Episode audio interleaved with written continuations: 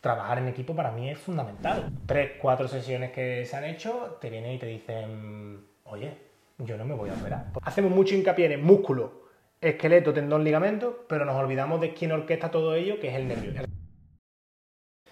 Muy buenas familia, espero que estéis súper bien. Hoy vamos a por otro capítulo de podcast. Hoy el podcast va de una temática que está bastante guapa, bastante complementaria con la parte de fisioterapia y por eso estamos aquí con una persona que es una referencia en el mundo de la podología.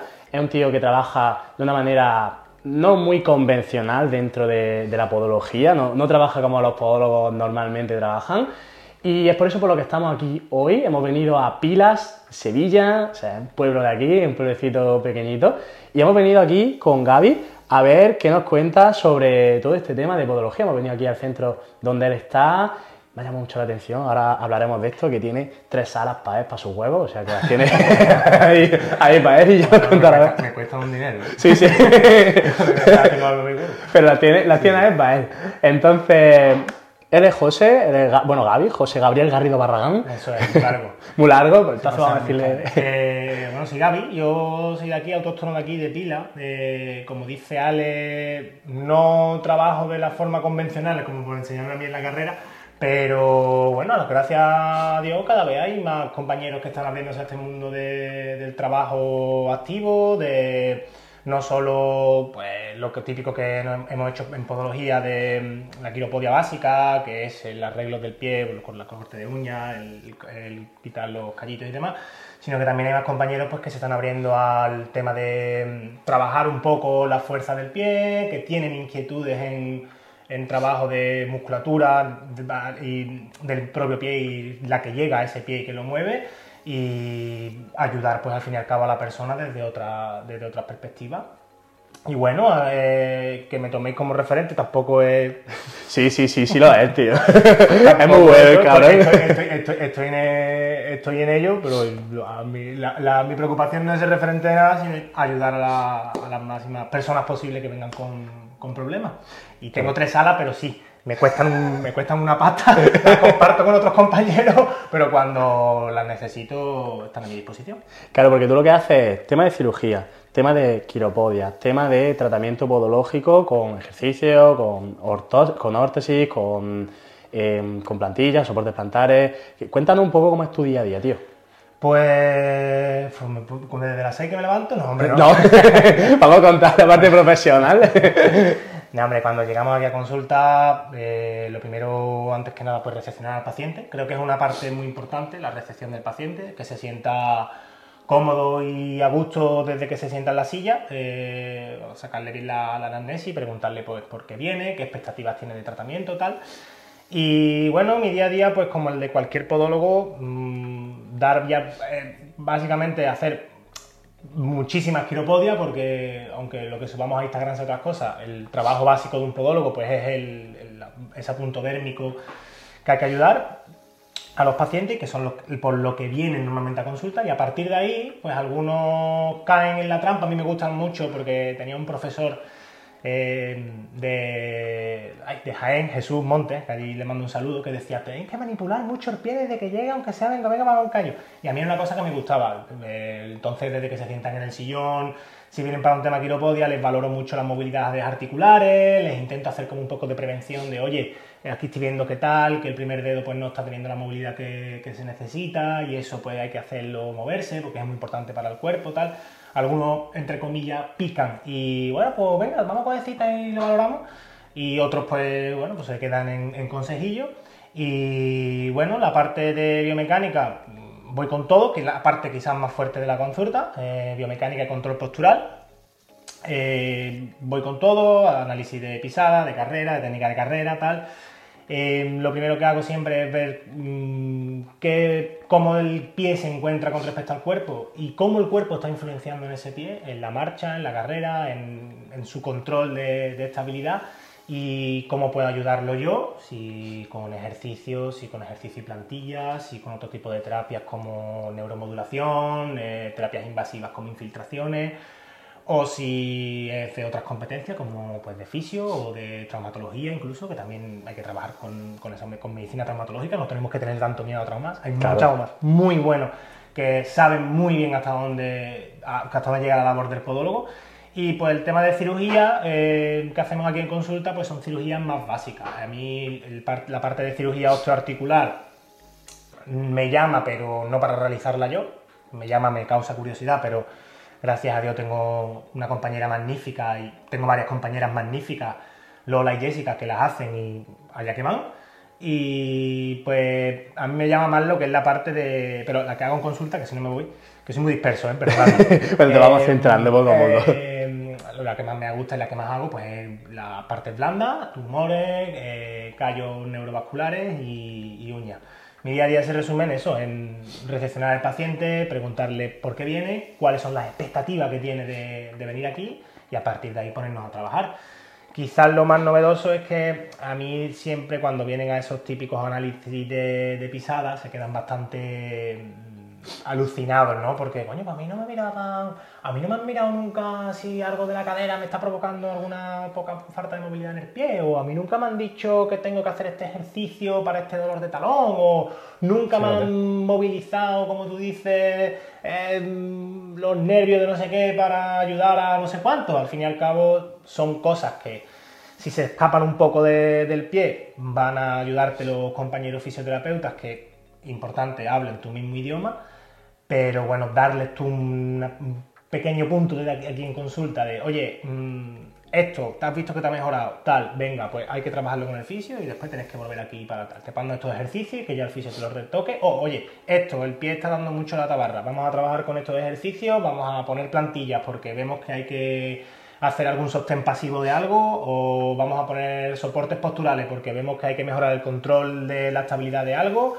y vamos a trabajar con fisio, vamos a trabajar con rehabilitador, vamos a ir con el osteópata, vamos a ir con el compañero que, o con el nutricionista, porque vemos que hay un, hay un descontrol metabólico de diabetes, tal, que mm, esto hay que tenerlo controlado para que no se te descuadre la neuropatía, la, eh, la biomecánica, en fin. Claro, claro, tío, porque esa forma de trabajar no es la forma que habitualmente tienen los podólogos, porque al final muchas veces se centran en lo que he enseñado en la carrera, pero temas de neurodinámica, temas de ejercicio, temas de valoración funcional, eso normalmente pues, no es una cosa que se suele hacer, no por nada, sino porque de base no, se suele enseñar, claro, no se conoce. al final no puedo utilizar una cosa que no conoce. Entonces, ¿qué es lo que te empezó a llamar la atención o cómo fue como empezaste tú en este mundo, tío? A mí, eh, a ver, yo de podología no tenía ni para joler idea cuando llegué o sea, yo, a mí fue un mundo que me fue enamorando conforme yo fui estudiándola. Yo siempre he tenido inquietudes por la medicina mm, oncológica o por la fisioterapia más, desde el aspecto de rehabilitación. Se me ha gustado mucho el deporte.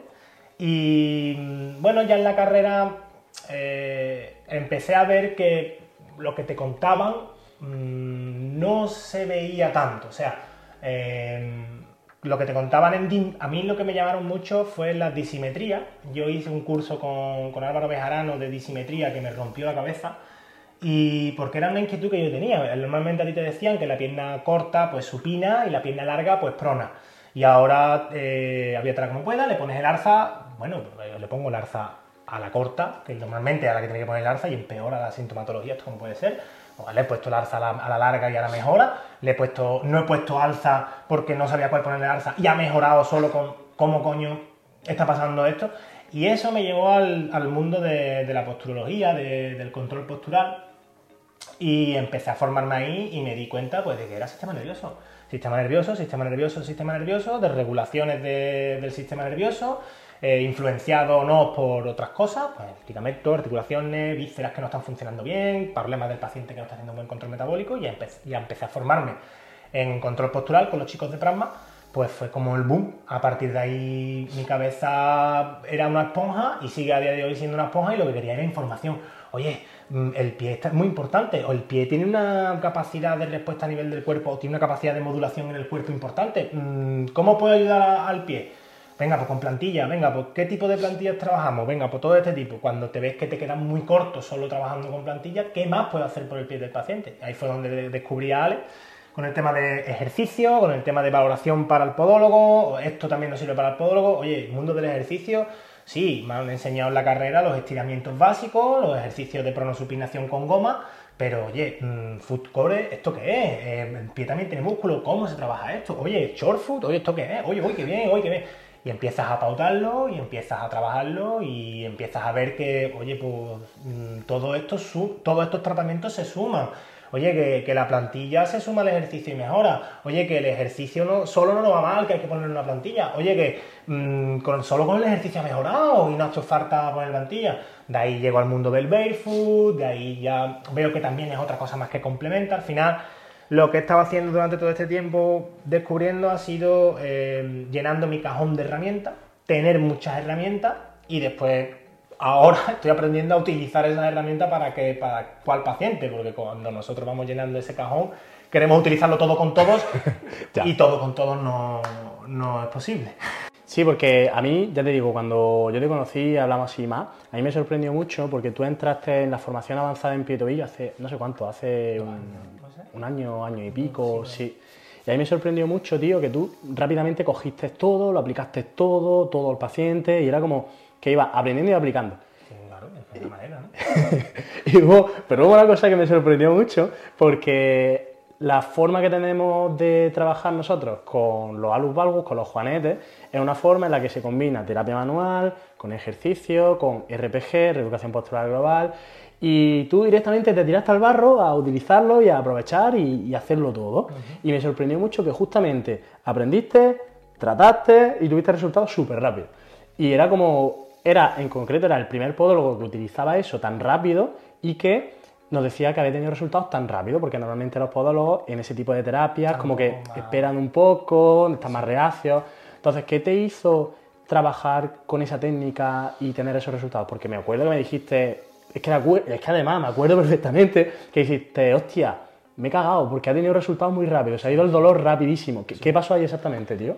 A ver, el, el caso era de. mm, A mí, para empezar, por lo de. Yo, yo lo que aprendo el, el lunes por la mañana, lo aplico el lunes por la tarde. Porque la mente funciona integrando. Si tú lees lo que, la lente, la- eh, nuestra mente olvida muy, muy rápido, tiende más al olvido que al recuerdo. Entonces, ¿qué es lo que realmente se lleva constantemente recordando? Aquello que le genera un impacto. ¿Cómo genera cómo recuerdas, cómo generas un impacto sobre lo que lees practicándolo. Entonces, yo si no lo practico, de hecho, hice un curso de TRAP de, anatomía palpatoria y lo hice con, o sea, el ordenador aquí, un paciente en camilla tocándolo, porque es que no hay más que la manera de, de- de aprender, por lo menos la mía, a lo mejor otros compañeros lo hacen de otra manera, no digo que la mía sea mejor ni peor, simplemente es como yo lo veo.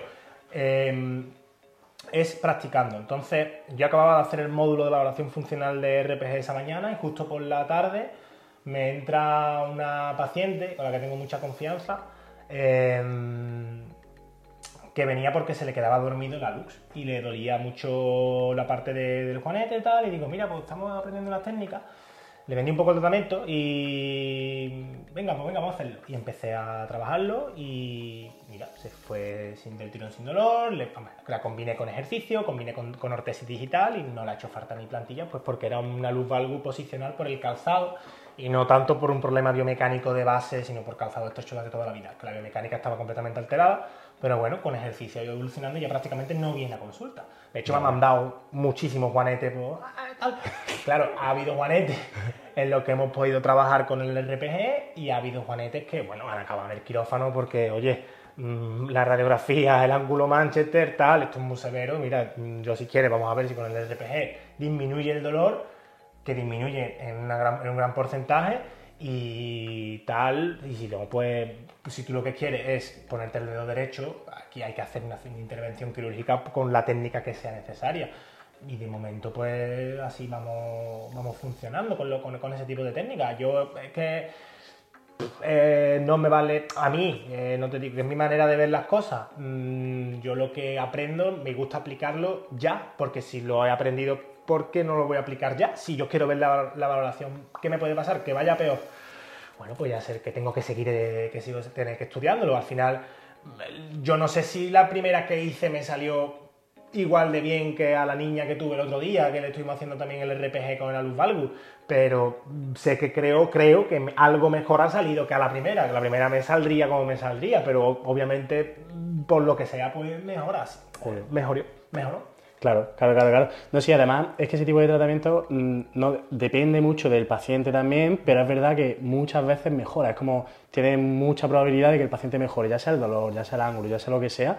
Obviamente, si hay una artrosis, obviamente, si, hay, si el cartílago ya está de alguna manera degenerado, no se va a recuperar tanto. Pero sí que es verdad que es una forma de trabajar muy buena porque combina terapia manual y ejercicio. ejercicio Entonces. Si al mm, final si al final es lo más, eh, lo, más significativo tanto a medio como a largo plazo, que es ese ejercicio. Y además lo veo una buena técnica como prequirúrgico hacia un guanete y como postquirúrgico hacia un guanete. Lo veo, a ver, todavía no he tenido ningún guanete postquirúrgico a lo que, a lo que se le hemos aplicado, pero pacientes que han venido eh, derivadas de alguna compañera, oye, trabaja esto que la vamos a operar del juanete, o sea, le hemos, le hemos trabajado y han- se han operado y no han hecho falta de un postquirúrgico excesivo porque ha- han cogido musculatura, han cogido tal, y van con su dedo derecho y van, van muy bien, Claro. pues oye, pues bienvenida sea la, la mejora. Al final lo que intentamos es darle soluciones a, la- a las personas y si es una herramienta más, pues una herramienta más. Al final la cirugía no tiene retroceso para atrás. Esto sí puede tener un no es que tenga retroceso, sino que tiene variabilidad. Tú puedes variar, tienes opciones. Y al final, si le das opciones, es mucho mejor que si solo le das, oye, te corto el hueso y te lo pongo en su sitio, o te hago una desinserción muscular y te la coloco en otro lado y a ver cómo evoluciona. No, vamos a ver, vamos a antes de que, que, oye, que eso en- sí está descrito porque es necesario, pero vamos a intentar hacer cosas antes, vamos a darle opciones antes para no tener que llegar a eso, que de eso para atrás no se va. Claro. Además, yo me acuerdo cuando estuve haciendo el doctorado que todo lo que había de Juanete era operación, era cirugía, había alguna órtesis, alguna cosita, pero casi todo era cirugía. Sí.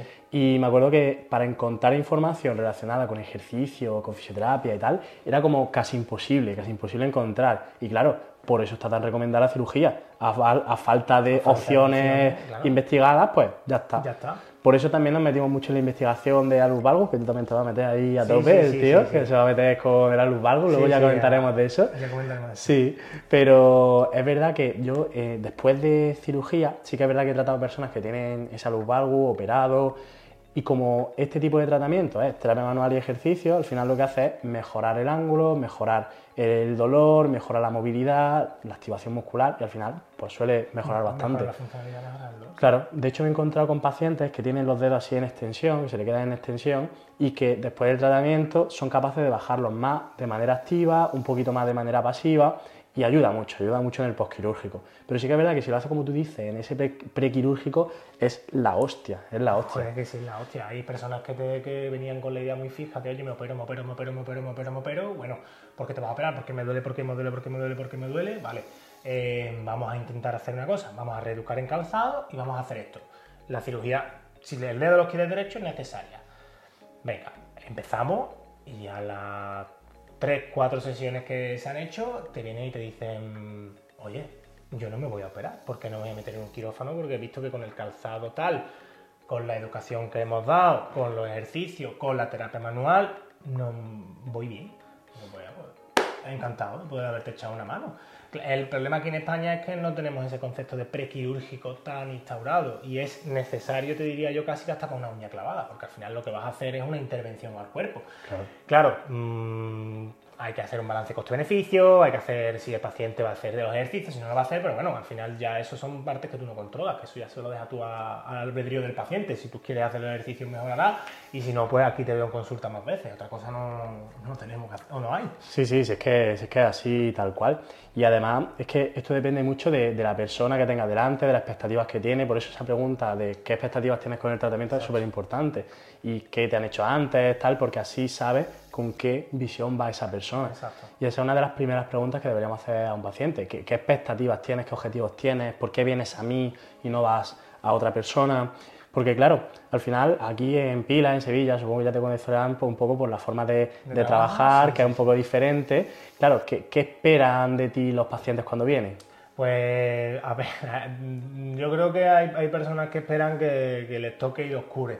Yo intento siempre con la educación y con la anamnesis em, sentar un poco las bases de decirle que, bueno, que cuidado. Yo la pregunta, esa es la pregunta que me ha, cambiado un poco el ritmo de consulta, porque el pregunta qué expectativas tienes. ¿Qué ¿Qué ocurre? Que las expectativas que después se van poniendo los pacientes realmente después no son reales. O no quieren asumir tal, porque aquí hay pacientes que me han llegado, oye, yo lo que quiero es caminar, a mí el dolor de talón no me deja andar.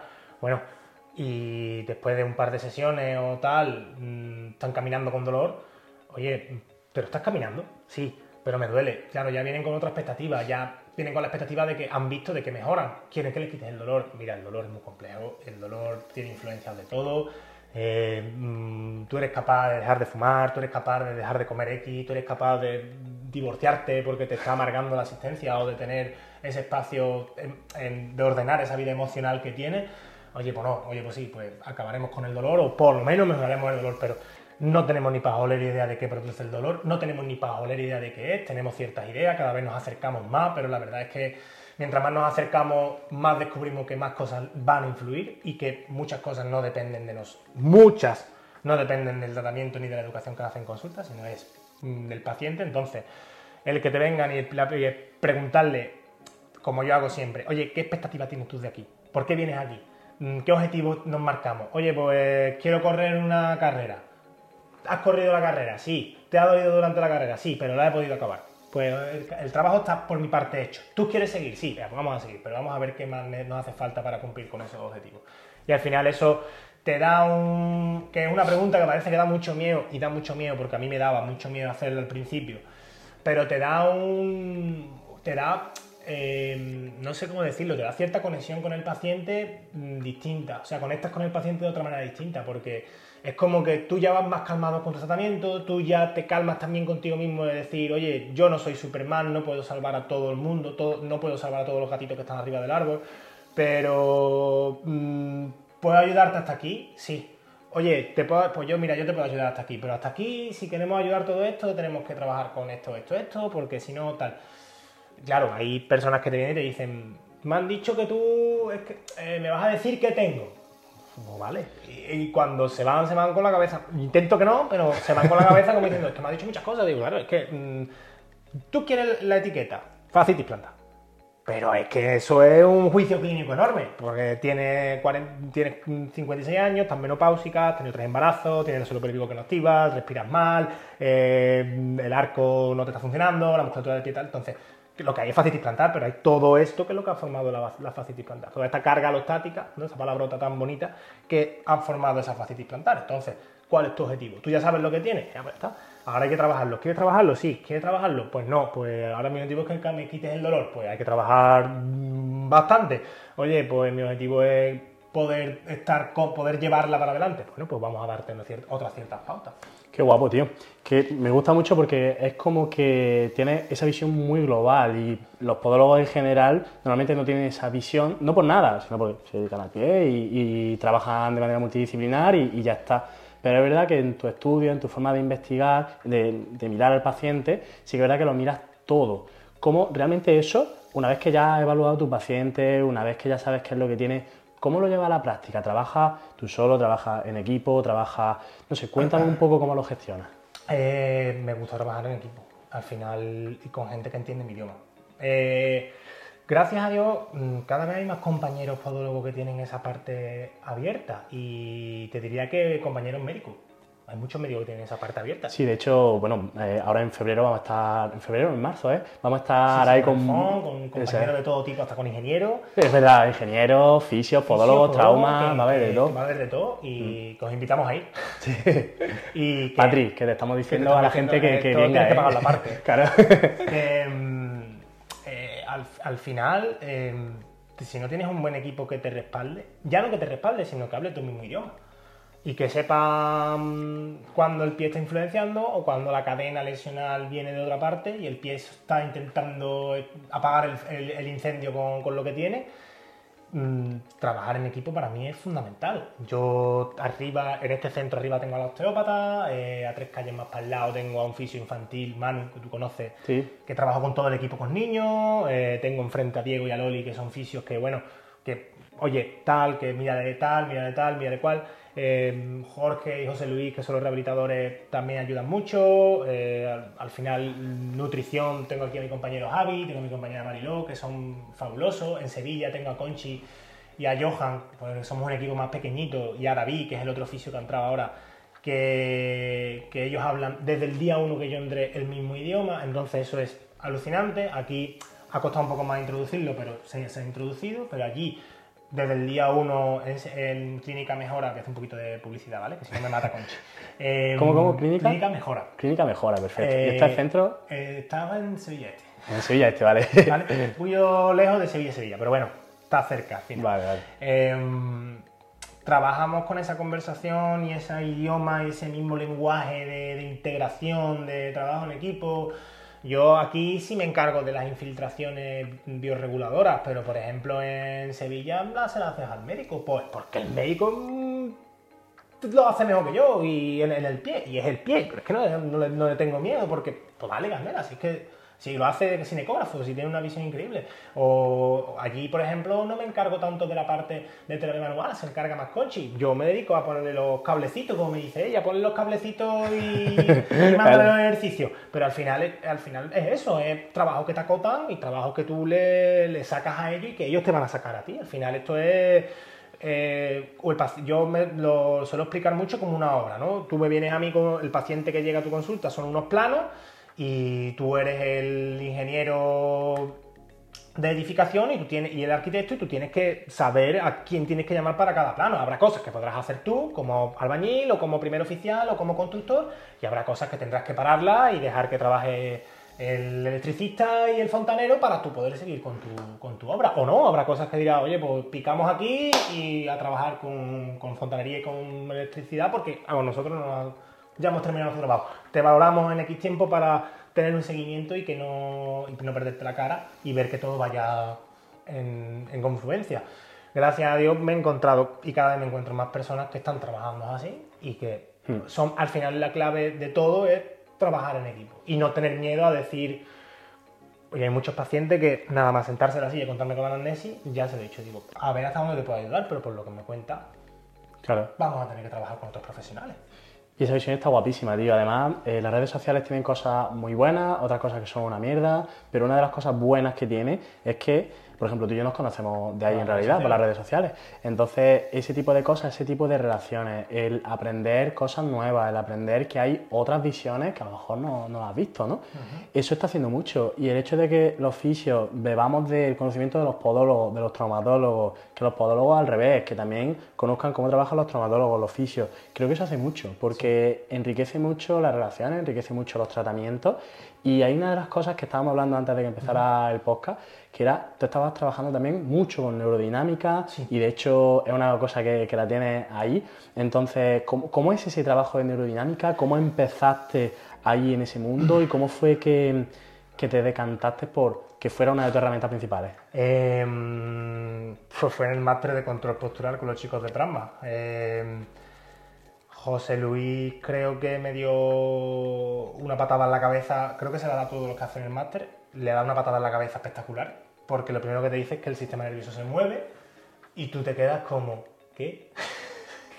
que, no solo se mueve el músculo, la articulación, no, no, todo en el cuerpo se mueve, el paquete vascular nervioso tiene que deslizar para poder hacer bien su función, por fuera y por dentro del mismo, y ojo que en el mundo de la lesión musculoesquelética hacemos mucho hincapié en el músculo, esqueleto, tendón, ligamento, pero nos olvidamos de quién orquesta todo ello, que es el nervio. Y al final, él va a llamar, él es el, por así decirlo, el que se encarga de mandar ahí al sistema inmune para que empiece a reparar. Y si él está atascado porque no puede hacer bien su función, pues porque le falta deslizamiento, mm, malo. Y yo la neurodinámica la aplico mm, en consulta de va- valoración básica, o sea, son los test más básicos que hago de dolor de alguna parte, cuando ya, para hacer diagnóstico diferencial o por lo menos tener dentro del juicio clínico si está afectando la movilidad neural o no. Eh, de tratamiento, dependiendo de la zona donde esté el tratamiento primario o secundario o tal, mm, ya mm, me, va a necesitar trabajo con otros compañeros, ¿no? Hago cierta cosa básica sin meterme mucho más follón, porque al final la ley solo no acota al pie y al tobillo, eh, pero hago cierta cosa básica para que el paciente se vaya un poquillo más aliviado y le digo, oye, esto funciona, hay que mirar por aquí, hay que trabajar con fisioterapia por aquí o tal. Y si veo que se me atasca mucho y tal, pues trabajo con la neuromodulación, siempre y cuando sea de nervio que me tengan cara en el pie. trabajo con la neuromodulación y con la terapia neural, porque el podólogo, como puede infiltrar, puede realizar terapia neural en su campo. Y... Explica un poquito qué es lo de la terapia neural, porque, por ejemplo, yo me, yo me enteré cuando te conocí y eh, conocí a algunos podólogos, pero no sabía exactamente qué era. Bueno, la terapia neural es una terapia muy, muy antigua, hay compañeros que seguro que hablan mejor que yo de ella. Yo, eh, para mí es como un emparme de cable, por así decirlo. Yo con la terapia neural lo que hago es con el medicamento que se utiliza, que es procaína, ¿vale? Mejoras la conducción nerviosa y regulas un poco el potencial de acción en la comunicación entre neuronas. ¿Con eso puede mejorar la sintomatología? Poco a poco sí. Si es un campo de inervación que está cortado por esa cicatriz, por ese tatuaje o por muchas veces es una lesión neural, mm, hay que hacer una hidrodisección, que es una, técnica donde se despega un poquito el nervio de, donde está pegado, que no le deja deslizar, le siento meter siempre un poquito de, de, procaína porque va bien, porque al final va bien. ¿Le va a otro mundo? Bueno, no. Hay Como veces, hay veces que no, y hay veces que tengo que derivar a, Álvaro Bejarano o a José Luis para que terminen con su trabajo de, terapia neural, porque al final el sistema nervioso es un continuo y a lo mejor el, cuando hablamos de primer, segundo, tercer atrapamiento, a lo mejor los atrapamientos están en sitios que tú no te lo esperas y tienes que derivar. Claro. ¿Bejarano era el del Betty? No, Álvaro Bejarano es un, fue profesor mío en Prasma eh, y él trabaja en el Centro Equilibrio en Sevilla. Vale, vale, vale, vale. Por poner un poquillo en contexto y mm, ir en esa parte de, la de todo lo que es el nervio, neurodinámica, terapia neural, neuromodulación, que también lo hace, yo creo que son tres claves de tratamiento porque al final el cuerpo reacciona a diferentes estímulos, ¿no? Están los estímulos mecánicos, están los estímulos químicos, los estímulos eléctricos, térmicos. Entonces, ¿qué ocurre? Que cuando tú tratas un nervio, que es una estructura que puede producir nocicepción, puede provocar dolor por sí mismo, en algún punto, aunque la nocicepción no siempre es dolorosa, pero bueno, que puede ser un punto de nocicepción que active esa sensación de dolor. ¿Qué pasa? Que tú trabajas, por un lado, trabajas de manera química con esa terapia neural, por otro lado, trabajas de manera eléctrica con la neuromodulación.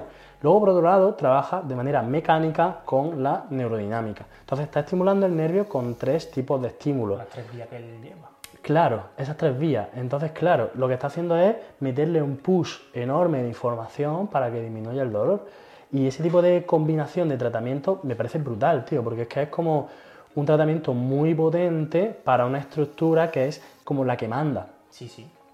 Entonces, ese tipo de trabajo es brutal y si vamos haciendo eso por estructura, creo que puede ser algo muy potente. Y al final, esa forma de trabajar es la que tú tienes, porque por un lado trabajas la parte nerviosa, por otro lado trabajas también la parte muscular. Lo haces con ejercicio. Con ejercicio y activación muscular, sí. Claro, ¿y cómo hace ese tipo? Vamos a poner un caso clínico mm. así una persona que tiene fasciopatía plantar y que tiene también algún tipo de sensibilidad neural de alguno de los ramos plantares, por ejemplo, plantar medial, plantar lateral o desaplantar lateral, pues, por ejemplo, nervio de Baxter o alguna rama sensitiva calcánea. Vamos a poner el que tú quieras, ¿vale? Tú dices, venga, pues un paciente que tiene fasciopatía plantar y que tiene ¿Qué nervio afectado, por ejemplo? Venga, pues vamos a ponerle un nervio de Baxter, ¿no? Quizás más típico. Nervio de Baxter, venga, que así más conocido. Cuéntame cómo, cómo, cómo, primero, cómo llegas a esa conclusión de que tiene ese paciente ese problema y luego cómo lo trata. primero le hacemos los test de neurodinámica tal, la, la anamnesis, lo que me cuenta, la intensidad del dolor, cuándo le duele, en qué momentos del día, eh, cuándo es peor, cuándo es mejor, eh, si hay momentos que mejora, si hay momentos que empeora, si le duele por la noche, si no tiene dolores por la noche, si es la primera vez que le pasa, cuánto tiempo, en fin. Eh, pregunta a Nessi para ubicar un poco qué tal, hacer un poquillo de diagnóstico diferencial desde ahí, ya ahí ya me empiezan a sonar las cosas. Y eso ya me guía la exploración, porque bueno, si me dice dolor nocturno con parestesia y el talón lo noto acorchado, no me voy a meter en más historia, me voy a ir del tirón a hacer una exploración neurológica.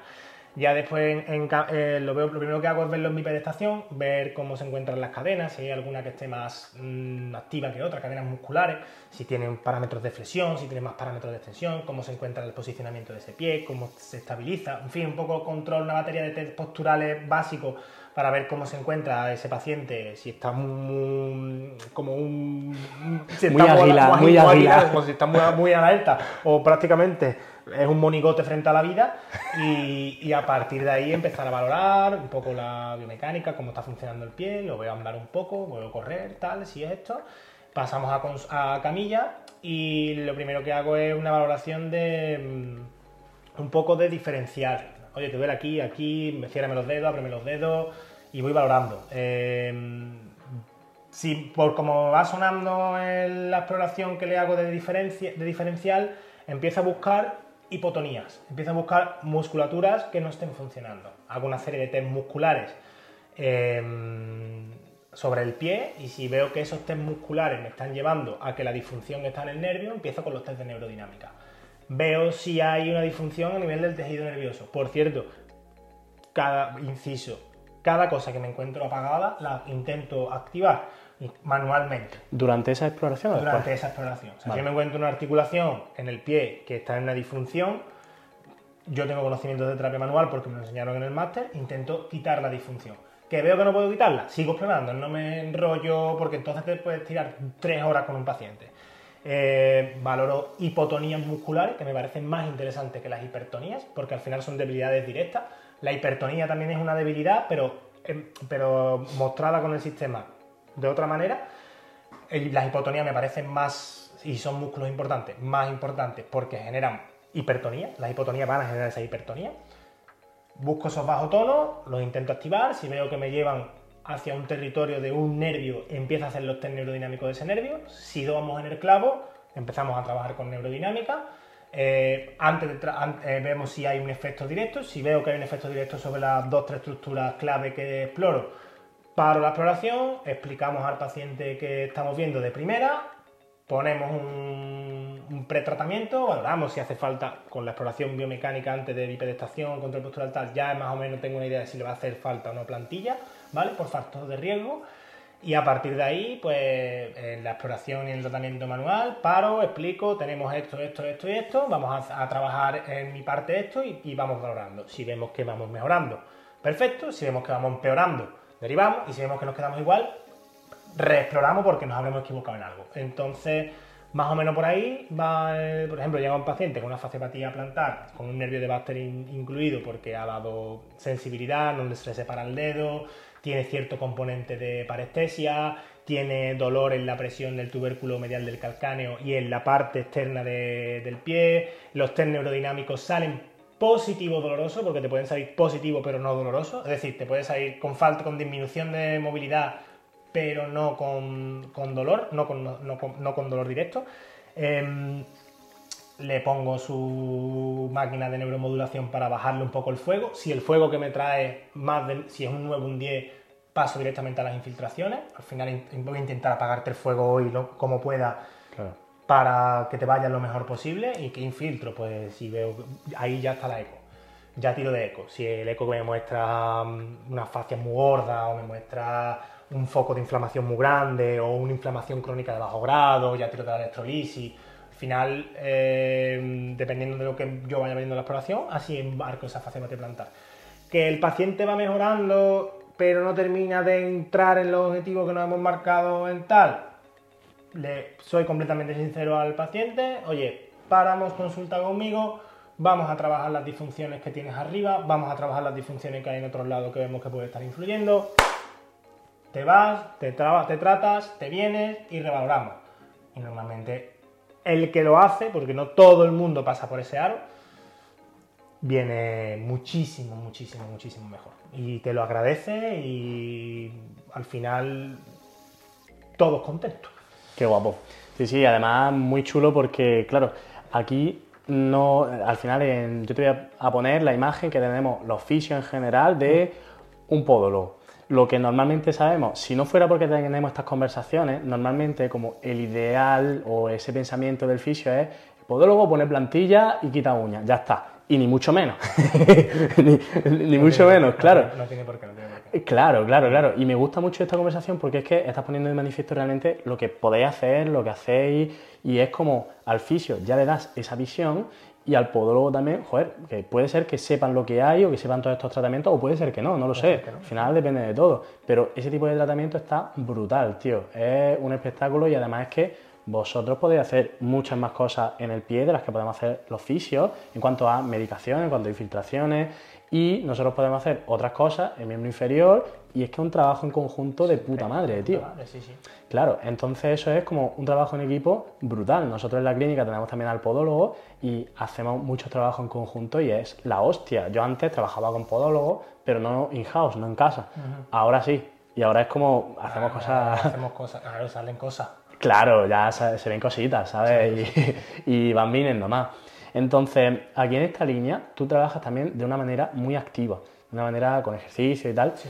¿Cómo de importante ves la parte activa en la recuperación de un paciente que tiene lesión del pie y del tobillo? Hay una cosa que se habla del ejercicio, que, que es una terapia no invasiva. A nosotros este verano nos hicieron un repunte, eh, Antonio y Álvaro, los de Plasma, y más razón no tienen. Quizás el ejercicio sea la cosa más invasiva que exista, porque lo que estás haciendo es movilizar fuerzas. Al final, estás mejorando las tres vías del sistema neuromusculoesquelético, estás mejorando las tres vías de control motor y de movimiento. Entonces, para mí el ejercicio es fundamental. Primero, porque va a dar o va a generar al mejorar mm, ciertas conexiones musculares, ciertas conexiones nerviosas, vas a mejorar el dolor, vas a bajar los índices de dolor y después los cambios que se hacen a largo plazo, ¿vale? Necesitan de ese ejercicio, si no te vuelves dependiente a terapias más pasivas. La terapia manual es una terapia pasiva, no hay que devaluarla, para mí que es- tiene que estar en la cima de todo, porque es la primera parte de analgesia, de contacto.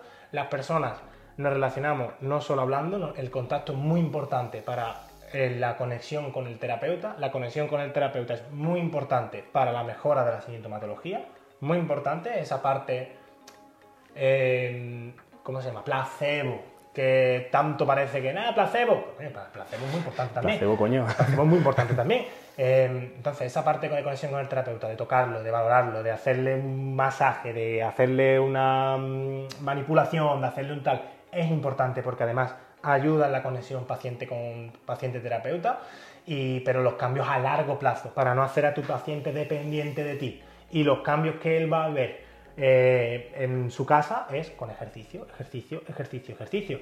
Ejercicio focalizado en el pie o no focalizado en el pie. Tú puedes, tú puedes mandarle un peso muerto y, oye, que te lo, un peso muerto como movilidad y que te lo vayan controlando el, el readaptador, porque al final necesitas potencia en todo el miembro inferior. Claro, y además ese peso muerto es que es una neurodinámica del nervio ciático, ¿sabes? Junto con una, si lo haces descalzo encima, una activación de la musculatura intrínseca y del extrínseca pie. del pie, claro. Al final estás trabajándolo todo, tío. Y eso es una cosa que es brutal. Y el hecho de que nos enfoquemos en ese trabajo activo, en ese trabajo muscular, neural, articular, es algo que va a darnos una alegría gigante. Prácticamente estás controlando las tres cosas que tú puedes controlar en un paciente. El ner- eh, puedes controlar, entiéndeseme. Cosas, sí, eh. Pues, entiéndeseme, puedes controlar desde la perspectiva neuromusculoesquelética. Estás trabajando el nervio, estás trabajando el músculo y estás trabajando eh, la articulación. Claro. a la vez. Sin- y además, no es que lo esté trabajando tú, lo está trabajando el paciente.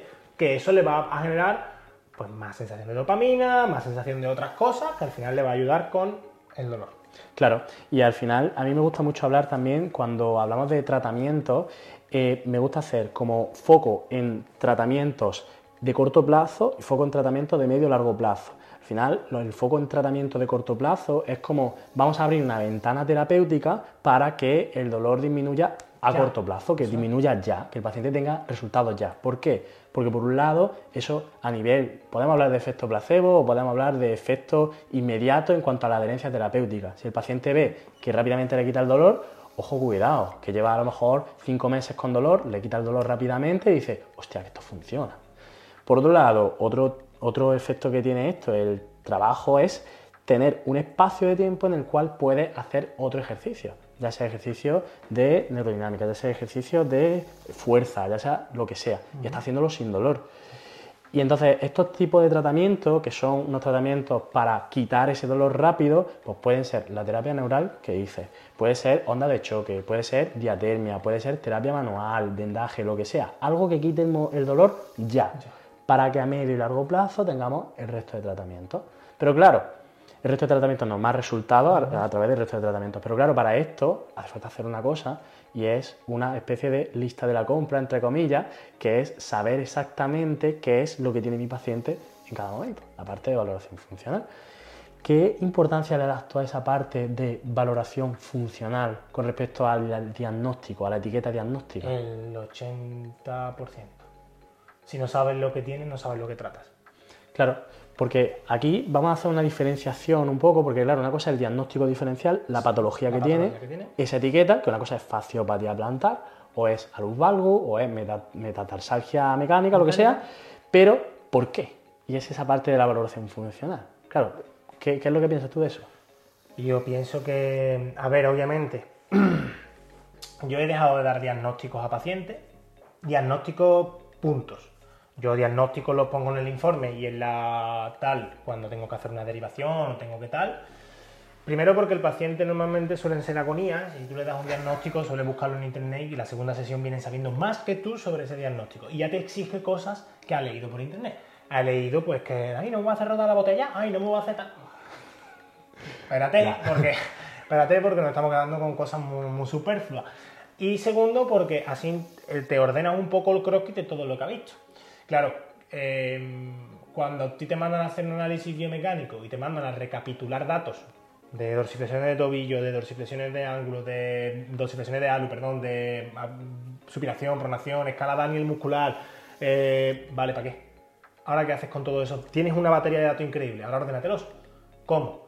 No, pues el paciente tiene fascitis plantar. ¿Y para qué le haces una valoración de 250 millones de cosas? Acótala. O si no la acota, darle un sentido.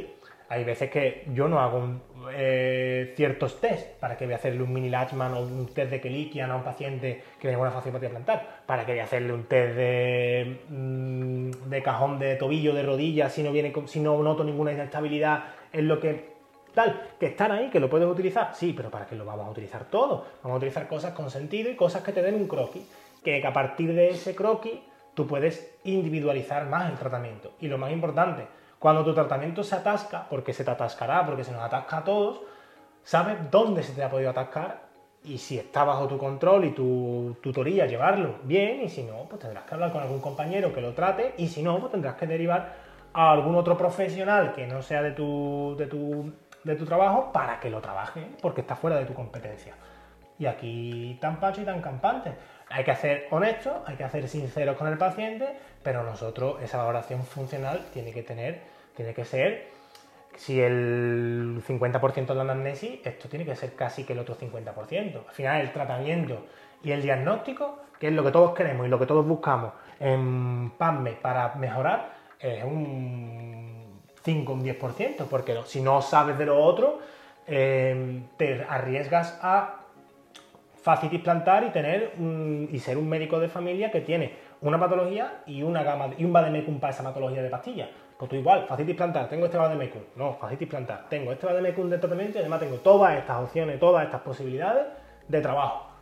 Y dentro de mi círculo está esta, esta y esta, o ninguna. Claro que eso es súper importante, tío, porque mm, yo, con los alumnos en general, con la gente que hace las transformaciones, lo que veo es que la gente antes de estar ahí es como que tiene una patología y dice, ¿qué hago para fascitis plantar? Y lo pone en Google. Ejercicios para fascitis plantar, ejercicios para Juanet, ejercicios para no sé qué. Coño, pero a lo mejor esa fascitis plantar necesita masaje con pelota o masaje con botella congelada o a lo mejor necesita trabajar la fuerza en dorsiflexión del primer dedo porque ese mecanismo de Weinlass está alterado y necesita esa fuerza. No lo sé, pero habrá que evaluar, ¿no? Sí, sí, hay que evaluar. Entonces, claro, ahí es donde entra esta parte de la valoración funcional porque, joder, si no sabes exactamente qué problema funcional de la función que tiene mi paciente, no puedes tratar todo de manera genérica, tío. Es que. el profesor que nos enseñó neurodinámica, eh, bueno, uno de ellos, porque la verdad que me he formado con varios, y, y todos llegan a la misma conclusión. Tú tienes función y tienes estructura. ¿Qué impera sobre qué? ¿Qué trabajas? ¿La estructura o la función? Depende. Trabaja las dos. A mí, cuando hago una exploración muy centrada en una estructura, al final siempre aparece la función y cuando estoy valorando mucho la función, al final siempre me va a dar una estructura. O sea, en el cuerpo humano es indivisible. Eh, por porcentajes va trabajando una más que otra, va tirando una más que de la otra. De hecho, si una tira más de la otra o si otra tira más de la una, es unas probabilidades de éxito. Pero al final tú tienes que trabajar las dos cosas. Si tú no si tú dices fascitis plantar, pues para la fascitis plantar, onda de choque, plantilla e infiltración. Vale. Pero es que esa fascitis plantar es por esa pronación, o porque ese glúteo medio no activa, o porque esa, la operaron de la rodilla y esa cicatriz está haciendo interferencia en un, campo, en un campo neural y está generando una patomecánica de talón. Al final, si tú no lo valoras, eh, siempre no va, tratas a, ciegas. Te, eh, haces, tú mismo un ensayo a doble ciego. No, no sé qué estoy tratando, sé que estoy tratando, pero no sé qué me puede influenciar después, claro cuando, cuando vemos otros profesionales eh, criticar que para ciertas cosas se han utilizado plantillas o tal, mire usted, perdone, mm, no todas las plantillas están mal utilizadas. Lo siento. A lo mejor el profesional es que no tiene otra herramienta. Y es que no sabe otra herramienta y lo ha hecho con toda su buena fe de poner una plantilla. No ha ido a. hombre, claro que haya ganar dinero, tiene que, tiene, que, tiene que pagar factura igual que todo el mundo pero a lo mejor ese profesional es que no tiene más herramientas con las que trabajar. Es que claro, es que ahora hay movimiento también antiplantillas que, coño, eso tampoco es. No vamos a abrir ese melón del todo, ¿vale? Porque si no. Sí, sí, eso es otro podcast que si no da para mucho. Pero es verdad que ahora hay movimiento en contra de eso, tío. Joder, las plantillas pueden ayudar un montón. Claro que ayudan un montón. Al final es una herramienta que además está, joder, que es que nuestros pacientes que se recuperan mucho mejor cuando las necesitan, obvio. obvio. No es hacer plantillas por hacer plantillas, ¿eh? Si lo necesitan, se utilizan y funcionan muy bien. Ayudan a disminuir el dolor, mejorar la biomecánica. No hay que ir descalzo por la vida siempre siempre, no hace falta, pero sí que es verdad que ese tipo de trabajo en tratamiento que ayuda un montón. Hay que poner fuerte el pie, hay que ponerlo móvil, hay que hacer, darle sensibilidad, hay que hacer de todo, pero las plantillas ayudan un montón, eso, está clarísimo. Y te van a ayudar también a mejorar las activaciones musculares, porque te van a cambiar torques articulares y te van a ayudar a, si quieres, también con la sensibilidad en el pie, porque si tú sabes un poco de neurofisiología, si le cambia la textura de los forros, influye en ciertas vías. Oye, que al final es una herramienta, al final es una herramienta más. ¿Qué pasa? Que si tú vas a la guerra con una pistola, pues cuando se te acabe el cargador, avíatela. Y si tú vas a la guerra con, con una pistola, una metralleta, granada, cuchillo y un tanque y sabes en qué momento tienes que utilizar cada cosa, es más probable que ganes la batalla que que la pierdas. Tal cual, es, así tal cual. Al final es tener una caja de herramientas muy amplia. Y tú has decidido tener una caja de herramientas muy amplia desde de, otras visiones, de otras perspectivas. Y ahora en este punto yo te quería preguntar, porque al final tú y yo nos conocimos cuando tú entraste a la formación avanzada en pie y tobillo, que es una formación pues, que creo que hacemos enseñar a trabajar el pie y tobillo desde una perspectiva integral, pero de, con terapia manual, con ejercicio, vendaje, y siempre dándole mucha importancia a la parte de valoración. Entonces, ¿tú qué, es lo que te hizo entrar ahí y qué viste ahí en esa formación que te ayudara como podólogo? En mí un vacío que no tenía ni para joder idea de pautar ejercicio, ni sabía cuáles, ni cuándo, ni en qué momento. Y ahí vi una oportunidad de, verlo. Después, dentro de la formación, descubrí pues, la maravillosa RPG, descubrí hacer una buena entrevista clínica, que oye, que eso es una parte que no te terminan de enseñar y es muy fundamental, ¿vale? Y es una de las cosas que está dentro de la formación. Yo me metí ahí porque yo veía a un tío con, haciendo vídeos para Instagram, mandando ejercicios para pie, y yo quería saber de eso porque yo no sabía de eso. Entonces, yo tengo mucha cara dura y yo me lancé aquí, yo cómo hago esto. Pues mira, tal, tal, tal. Venga, pues perfecto, venga, pues hablamos, venga, por un momento. Y al final, pues, oye, viviendo, viviendo cosas y digo, coño, pues venga, pues vamos a empezar a practicar esto, venga, vamos a empezar a hacer ejercicio de dorsiflexión de tobillo. Ay, pues mira, pues me encuentro mejor. Ay, pues mira, pues tal, pues, pues vamos a hacer también el short, pues vamos a hacer tal. Iba aplicando conforme iba viendo, la, iba haciendo la formación y oye, mira, hasta aquí. Bien. Qué guapo, tío, qué guapo. ¿Y de qué manera crees que te has sumado en tu mundo de podología, A mí me abrió el mundo de a mí me abrió muchísimo el mundo de sentarme con el paciente, escucharlo, hablarle y tal, y después el mundo de perfeccionar ciertas cosas de valoración, porque hay ciertas cosas que, bueno, que sabéis más en fisioterapia que podología, y, pero sobre todo el mundo del tratamiento con el ejercicio, cuándo pautarlo, cómo pautarlo, qué variantes tengo, porque eso es fundamental, tener variabilidad, porque cuándo utilizar una toalla, cuándo no utilizar una toalla, qué puedo hacer para mejorar una activación en un hill drive, qué no puedo hacerlo.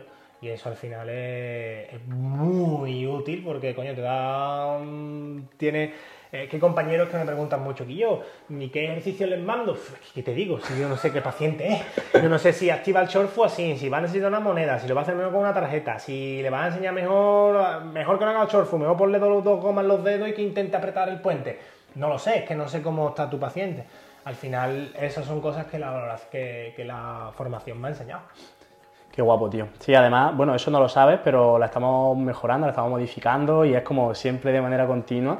Ahora hay otra edición que la vamos a meter ya, no sé si cuando salga el podcast, yo creo que, que estará ahí ya y es una edición ya mm, como 3.0 y ya te, la verás, ya la verás, pero te, va, te, va, a molar bastante.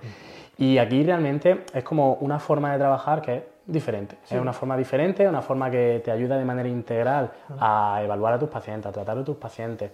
Y hay una cosa que me gustaría hablar contigo también, porque al final tú eres autónomo, tú eres emprendedor, tío, y además, bueno, eres autónomo, emprendedor, friki del pie y tobillo. De hecho, no sé si lo veis aquí, pero tiene el pendientillo del pie, que está guapísimo, y eso solo unos cuantos elegidos lo tienen. Tus joyitas, tus joyitas. Se llama. Tus joyitas. Tus joyitas se llama. Que hace publicidad a toda la gente que me regala cosas, claro. Claro, tío.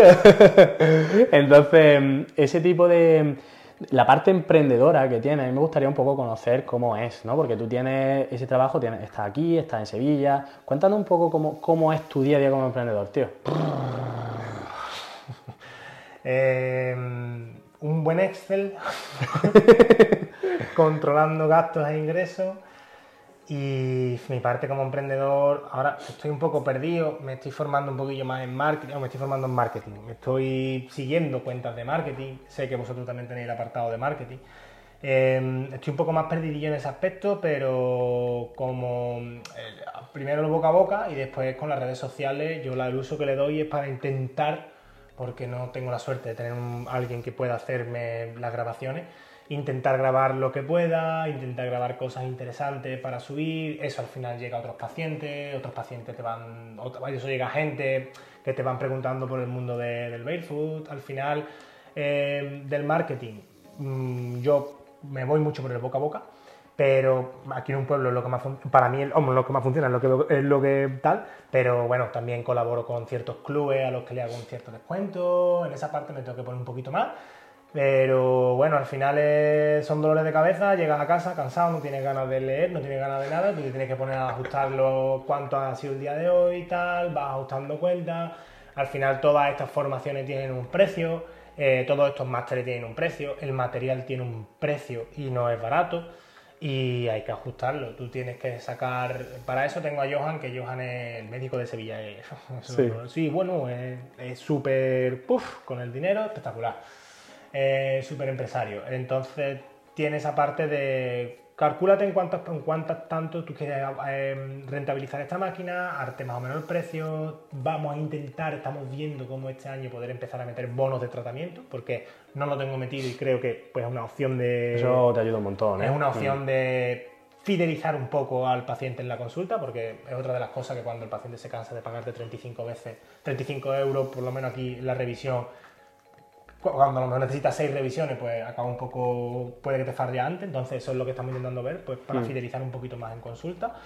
Pero creo que el, marketing hoy en día, toda la vida está en las redes sociales. Si tú no llegas a la gente por redes sociales, al final, si no te. Eh, antiguamente eran los anuncios en la carretera, si no te veían, no sabían que. No si no te ven, no sabes que existes.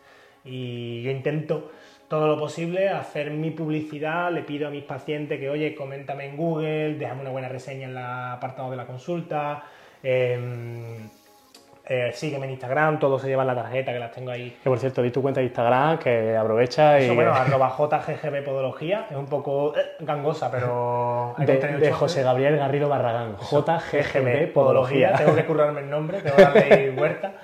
Em, y nada, intentando pues la tengo un poco más enfocada lo que es la parte de, la TL lo que es la parte del FIT, creo que se llama, es que ahora cambio todos los nombres. Sí. Lo que es la parte central, un poco más enfocada a subir cosas de, estudios, tal, reel, informando de ciertas cosas que los podólogos podemos hacer, que además les sirva a otros compañeros porque no sabían que existían esas cosas. Y la parte de historias, pues intento enseñar un poco mi día a día, intento enseñar un poco bueno, no me gusta tanto la parte de mira lo que hago cuando pongo una plantilla, que me parece un marketing súper lícito, pero me interesa pues enseñar, pues oye, mirad, esta parte de ejercicio, esta parte de tal, o es que otros muchos compañeros que hacen mejor marketing que yo y se dedican muchísimo mejor al tema de la quiropodia y se le ve muy bien cómo hacen la deslaminación, cómo quitan la verruga, y otros compañeros que hacen muy buen marketing con el tema de, oye, estos son los cambios de velocidades que vemos cuando utilizamos plantillas y hay, pero hay muy pocos compañeros que suban cosas de ejercicio y bueno, ahí estoy yo intentando a ver si tengo más tiempo en consulta para seguir subiendo esas cosas, que al final eso le va llegando a otros pacientes y van viendo, oye, pues te puedo luego poner ejercicio, pues a mí nunca me han mandado ejercicio en el pie y al final te llegan y te lo dicen, oye, pues en Instagram veo que mandas ejercicio y a mí no me han puesto nunca ejercicio para el pie. Y por, por, ahí. Pero me tengo que formar todavía un poquito más en marketing. JGGB Podología. ¿eh? sí, sí, sí, qué bueno, tío. ¿Y cómo te ves dentro de cinco años? ¿Qué objetivos tienes?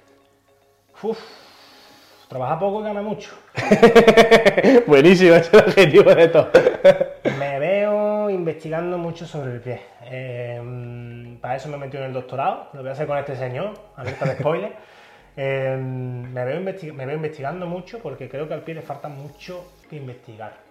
Creo que hay que darle una vuelta de tuerca a la, biomecánica y, a la manera de entender el pie de manera tradicional y quizás acercarla un poco más a la neurofisiología. Me veo ahí. Me veo... La verdad que no estoy incómodo en el centro de Sevilla ni aquí, pero no descarto el día de mañana tener mi consulta propia, porque siempre es una ilusión tener un negocio tuyo propio ya contactaré con, con Ale para que me dé técnica de marketing.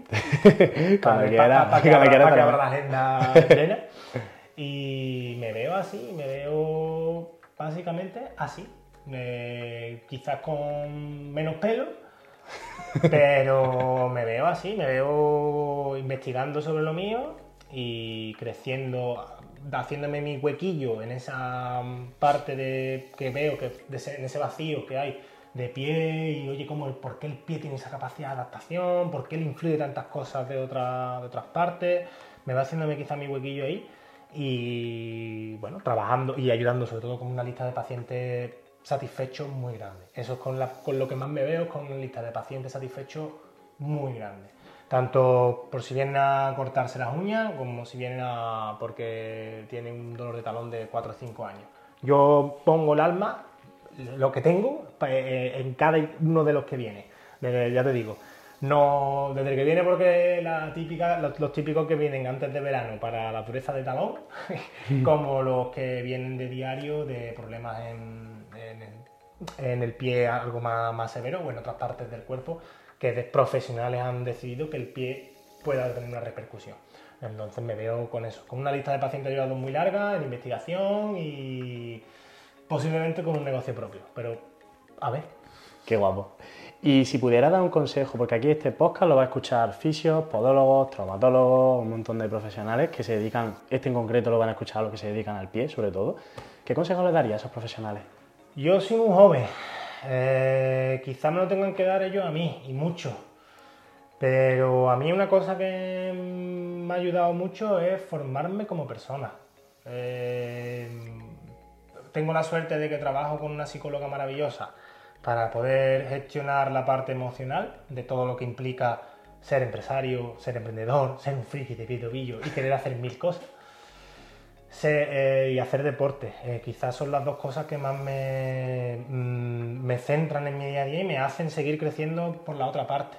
Al final, si tú solo te enfocas en una cosa, enfócate, dale caña no tengamos miedo a, uno, practicar, porque creo que hay mucho miedo a practicar lo que se aprende. Tío, si lo aprendes es porque a esa persona que te lo está enseñando le funciona y además tiene la humildad y la sinceridad de que quiere dártelo a conocer, practícalo.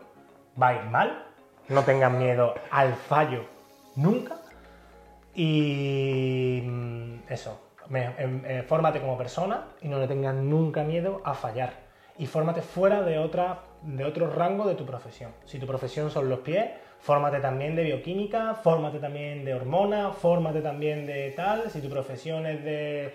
Eh, si eres fisioterapeuta ya ni te cuento, pero si eres podólogo, Si te encanta cómo el pie actúa, fórmate en neurociencia, lee. Si no quieres formarte, no te formes, pero por lo menos lee sobre cómo funciona el cuerpo humano, lee mucho, porque te va a ayudar a tener una mente un poco más abierta y estar más receptivo y darte cuenta de otras cosas que pueden influenciar a nuestros pacientes. Así que nada, eso. Ser buena persona y no tener miedo a fallar, para mí es lo que voy a poner en rótulo de marketería de consulta. qué guapo, tío, qué guapo. Oye, pues mil gracias por esta entrevista, por este Pero es podcast. que está movido. consulta. Está. Estoy en mi consulta. Qué guapo, tío. Pues lo dicho, que muchas gracias por estar aquí y a ti que nos estás escuchando, aquí debajo va a tener las redes sociales de Gaby, va a tener nuestras redes sociales también y vas a tener también nuestra formación avanzada en P2E, va a tener toda esa información que, como te digo, Gaby hizo la formación ya hace, hace un tiempecillo y le está aplicando a tope.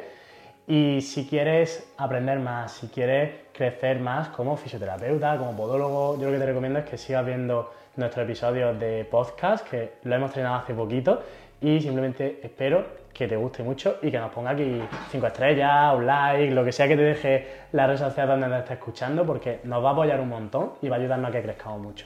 Así que lo dicho, mil gracias y Gaby, tío, muchísimas gracias por estar aquí.